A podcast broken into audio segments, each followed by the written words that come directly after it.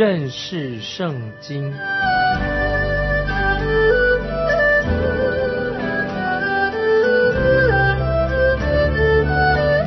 认识上帝的话，把上帝的话带到全世界。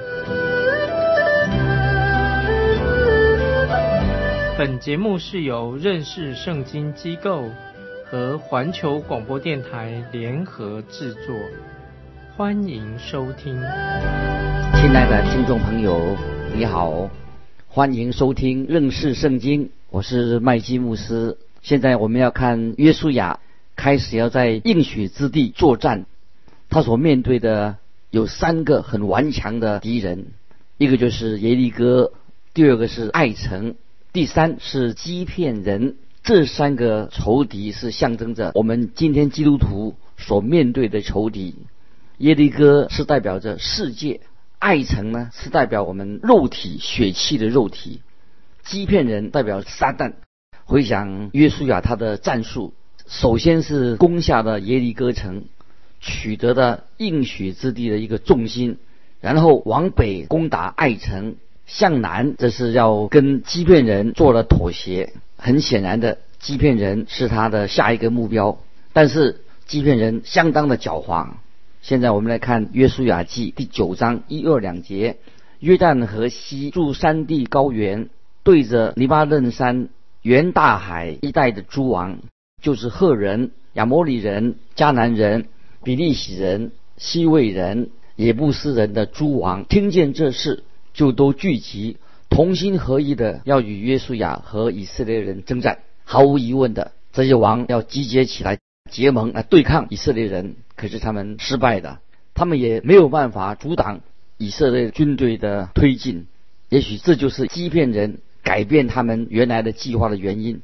他们不想打仗的，想要跟以色列人讲和。接着我们看第三到九节，欺骗的居民听见约书亚向耶利哥。和爱臣所行的事，就设诡计，假充使者，拿旧口袋和破裂缝补的旧皮酒袋驮在驴上，将补过的旧鞋穿在脚上，把旧衣服穿在身上。他们所带的饼都是干的，长了霉了。他们到吉甲营中见约书亚，对他和以色列人说：“我们是从远方来的，现在求你与我们立约。”以色列人对这些西魏人说：“只怕你们是住在我们中间的。若是这样，怎能和你们立约呢？”他们对约书亚说：“我们是你的仆人。”约书亚问他们说：“你们是什么人？是从哪里来的？”他们回答说：“仆人是从极远之地而来，是因听见耶和华你神的名声和他在埃及所行的一切事。”我们看到基遍人很精明，而且他们是一群骗子。其实他们所住的地方离耶路撒冷只有几里路，却装成从远方来的使者。他们对约书亚说：“他们诚心想敬拜又真又活的神，又故意的引起约书亚注意他们的旧皮带、旧酒囊、旧鞋子、旧衣服和发霉的饼。这是他们精心设立的骗局。约书亚就上了他们的当。神曾经吩咐以色列人要彻底的消灭迦南人的外邦人。”也不可跟他们立约。虽然约书亚一心要遵行神的旨意，还是被蒙骗了，与欺骗人谈和，甚至跟他们立约结盟的。当以色列人和欺骗人结盟的时候，不论是约书亚或众首领，都没有先去寻求神的旨意。耶利哥是代表这个世界，那么我们怎么能够胜过世界呢？就是要靠神给我们的信心。爱城是代表肉体，肉体的情欲。那我们怎么能够胜过肉体的情欲呢？不是跟他对抗，而是认清楚我们自己的弱点，向神承认我们自己的软弱，要靠圣灵的大能来得胜。神告诉我们，也告诉约书亚说，要把爱城交在你们的手中。那么现在他们先面对这第三个敌人，那么欺骗人代表什么呢？它代表那个恶子恶魔。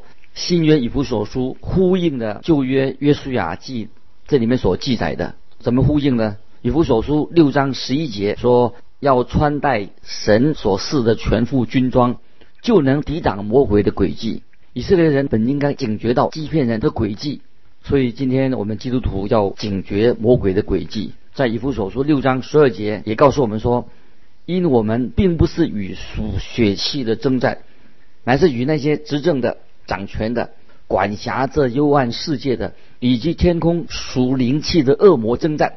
这是新约以弗所书六章十二节告诉我们的。我们真正的敌人并不是血肉之躯，而是天空属灵气的恶魔，他是撒旦。有多少基督徒能够认出他的真面目呢？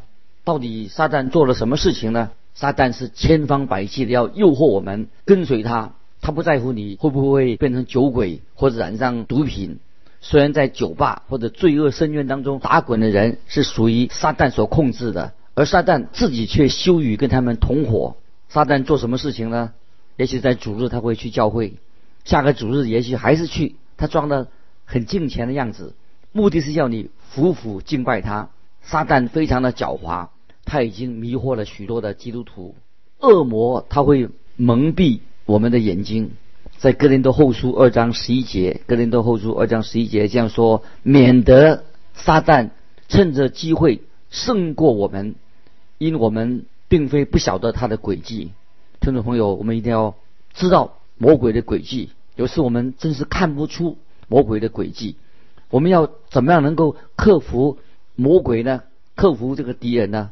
雅各书四章七节告诉我们说：“故此，你们要顺服神，勿要抵挡魔鬼，魔鬼就必离开你们逃跑了。”亲爱的听众朋友，最要紧的，我们要抵挡魔鬼，我们要顺服神。在我们现今的世代里面，我们要与神紧紧的相交，常常敬畏神。魔鬼撒旦正在四处要欺骗神的儿女，欺骗基督徒，他非常的狡猾。有时我自己对许多的基督徒。很无知，很愚蠢，感觉到很惊奇，因为撒旦魔鬼他用尽了心思要迷惑啊基督徒。你知道为什么现在的宗教骗子会那么多吗？是因为基督徒很容易上了他们的当，常常就是照单全收。所以我们必须要抵挡魔鬼，要有智慧。我们不可以随随便便的道听途说，或者我们很容易上别人的当，很容易就是落入。啊，撒旦的诱惑里面，就像这些以色列的首领一样，很天真啊，就跟这些欺骗人立了约。后来以色列人发现欺骗人其实就是他们的邻居，离他们并不远，结果他们就上了他们的当。但是以色列人他们仍然要守他们跟他们所立的约。接着我们看十九节到二十节，约书亚记九章，众首领对全会众说。我们已经指着耶和华以色列的神向他们起誓，现在我们不能害他们，我们要如此待他们，容他们活着，免得有愤怒因我们所起的事临到我们身上。我们看到，虽然以色列人被骗了，但是他们还守信用，所以我们不要以为旧约时代的人很不文明，他们也会信守承诺。神要我们也要守信用。接着我们看。九章的十一节、二十七节，首领又对会众说：“要容他们活着。”于是他们为全会众做了劈柴、挑水的人，正如首领对他们所说的话。当日，约书亚使他们在耶和华所选择的地方为会众和耶和华的坛做劈柴、挑水的人，直到今日。接下来我们要到看。约书亚记第十章，那么看到约书亚继续进攻啊南方的地方，征服了亚摩利的五个王。约书亚完成了南方的战役，他摧毁了马基大、拉吉、利拿、伊基伦、希伯伦、底壁，还记载了约书亚当中所谓当中呢有个最长的一天。很多人会问，这为什么会有一个最长的一天？人在问。是不是约书亚真的是日头停住了？那么针对这个问题有很多不同的说法。那么我认为最合理的解释就是约书亚需要更多的阳光，少一些热度。那么神就用冰雹遮住热头，使地球减速。那么停在畸变，日头停在畸变，表示说日头在畸变的上面，月亮在。雅雅轮毂渐渐的就消失了，当然这是一个神机。第十章约书亚记第十章的战事，都是因为约书亚和欺骗人立了约，其实他们不应该和欺骗人立约。既然立了约了，那他们认为应该就是守约。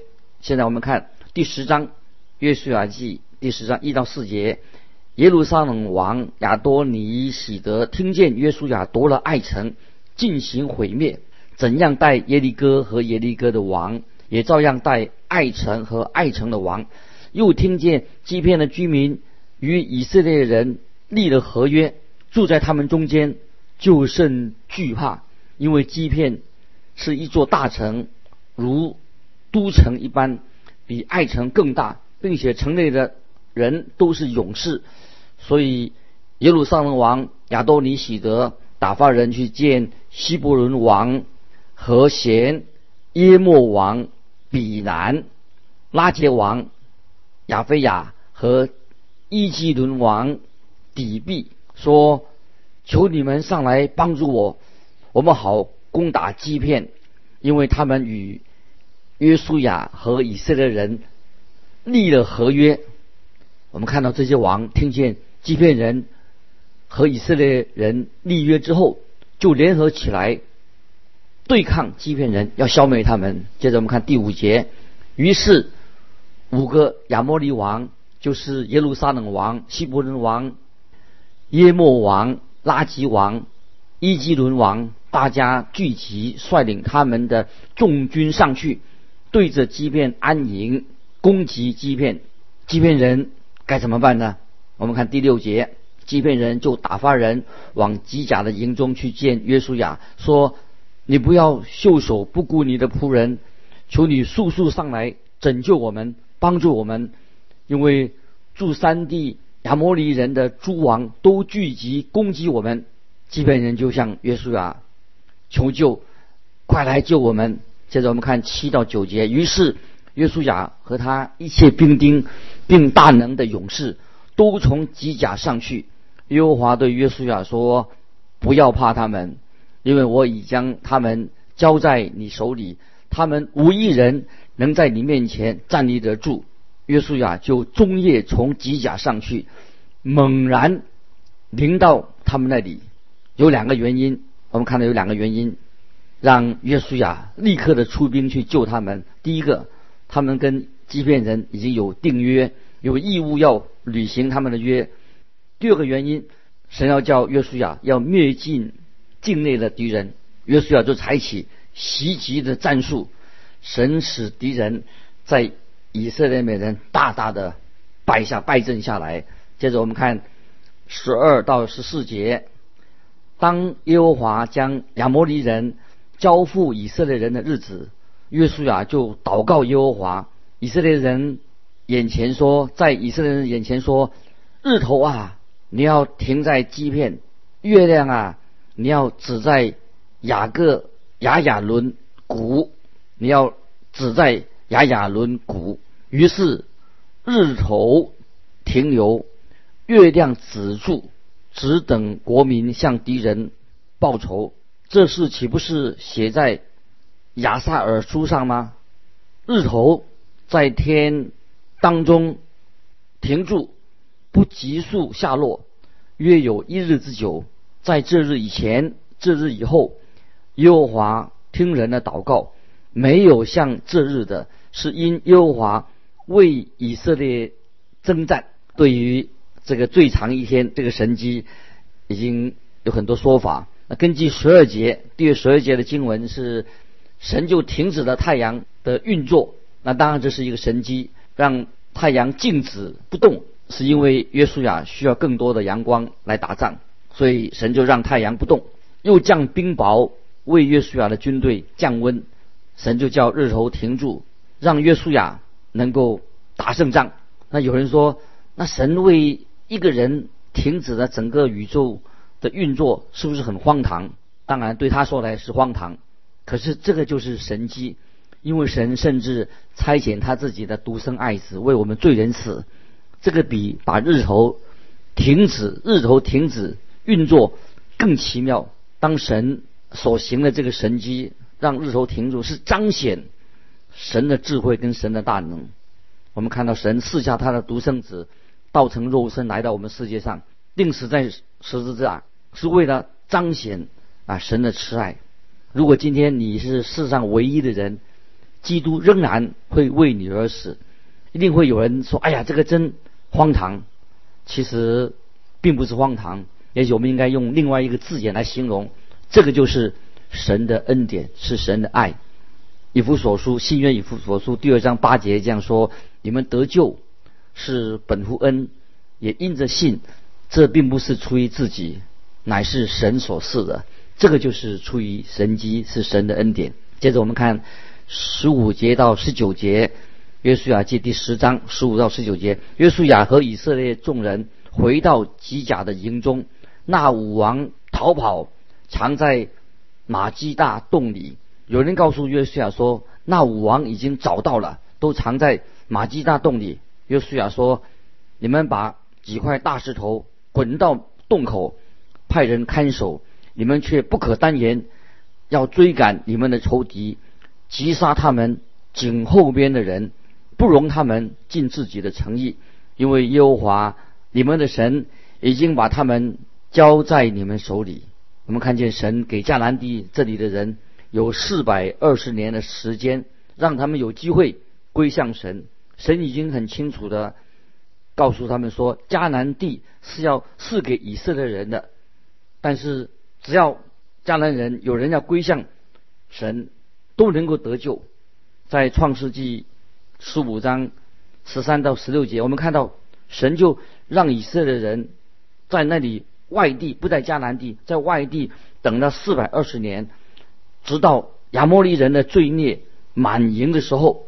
那么知道这个时候亚摩利人的罪孽已经满盈的时候到了，那么神才之前就让以色列人能够过红海，单单是为了以色列人的缘故。为要不单单是为以色列人的缘故，也是要为彰显神救赎的大能，这是一个重要的属灵教训。我们要让我们知道，以色列人出埃及之前发生什么事情，就有天使击杀长子一个神迹。但是如果那个门楣门楣上涂了羔羊的血的话，天使就可以越过这一家。这件事情不仅仅是。要神要让埃及人有机会归向神，那么现在我们看到迦南人也知道这样的事情，也是要给迦南一个机会能够悔改，因为迦南人他们拜的偶像是没有用处的。我们让这是要让迦南人也知道，只有一位又真又活的神，就是耶和华神。我们看到约书亚第二章十节，连那位妓女喇合，他也这样说。在二章十节，那位妓女哪和说：“因为我们听见你们出埃及的时候，耶和华怎样在你们前面使红海的水干的。”这个妓女哪和他就信了真神了。如果哪和他都可以信真神耶和华，任何人愿意悔改都可以信神。但是这些人就是不信，所以他们才会丧命，因为他们拒绝了神的怜悯。于是审判就临到这些人的身上。亲爱的听众朋友，神救恩的信息今天仍然是这样子，要临到世界上每一个人，要人悔改归向真神。圣经说的很清楚，神爱世人，神爱你，爱你爱我。神的独生子也赐给我们世人。如果一个人能够信靠他，信耶稣，就不是灭亡，反得永生。那么有人说，不信的人。就会灭亡吗？是的，圣经说的很清楚。我们看到迦南人，他们所面临到的拒绝神的恩典，他的后果就是这样子，因为他们不愿意信靠神。这样听起来好像有点刺耳，但是并不是刺耳，这是今天你我最需要的福音的救恩。圣经就是这样说的。接着我们看约书亚记十章二十四、二十五节，带出那武王到约书亚面前的时候。约书亚就招了以色列众人来，对那些和他同去的军长说：“你们进前来，把脚踏在这些王的景象上。”他们就进前来，把脚踏在这些王的景象上。约书亚对他们说：“你们不要惧怕，也不要惊慌，应当刚强壮胆，因为耶和华必这样待你们所要攻打的一切仇敌。”这些王这个时候一字排开，当然令人感觉到心惊胆战。也是在四十年之前，摩西曾派探子窥探迦南地，他们回报说，我们不能够进入那地，我们不可能得到那地。现在这个时候，约书亚就让他的将领把脚踏在这些王的景象上，目的是要兼顾以色列百姓的心，因为他们常常是心惊胆战的。然后约书亚就杀了这五个王，然后把他们挂在五棵树上。接着我们看二十七节，二十七节。日头要落的时候，约书亚一吩咐，人就把尸首从树上取下来，丢在他们藏过的洞里，把几块大石头放在洞口，直存到今日。今天其实我们没有资格去批判以色列人啊，他们旧约时代他们的做法，因为他们并不是目无法纪的，因为这是一个解决问题的方式。如果当时约书亚又把这些王释放的话，把他放回去了，他们一定会重组军队来对抗约书亚，也许会造成更大更大的伤亡。所以在日落的时候，以色列人就把这些武王的尸首从树上取下来，他们没有让这五个王的尸首留在树上过夜，因为在旧约生命记二十一章二十三节这样说：生命记二十一章二十三节说。他的尸首不可留在木头上过夜，必要当日将他埋葬，免得玷污了耶和华女神所赐你为业之地。因为被挂的人是在神面前受咒诅的。让我可以想到新约加拉太书三章三节，加拉太书三章三节这样说：基督既为我们受了咒诅，就赎出我们脱离律法的咒诅。因为经上记着，凡挂在木头上的，都是被咒诅的。这个经文很重要。我们知道，我们的救主耶稣基督是被钉死在十字架上，他们将他从十字架上放下来。因为经上说，凡挂在木头上，都是被咒诅的。我们知道，我们的救主耶稣，他钉十字架是为了你，也是为了我，担当的罪的咒诅。我们再看。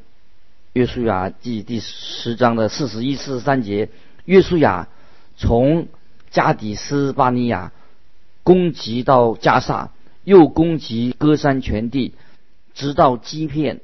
约书亚一时杀败了这些王，并夺了他们的地，因为耶和华以色列的神为以色列征战。于是约书亚和以色列众人回到。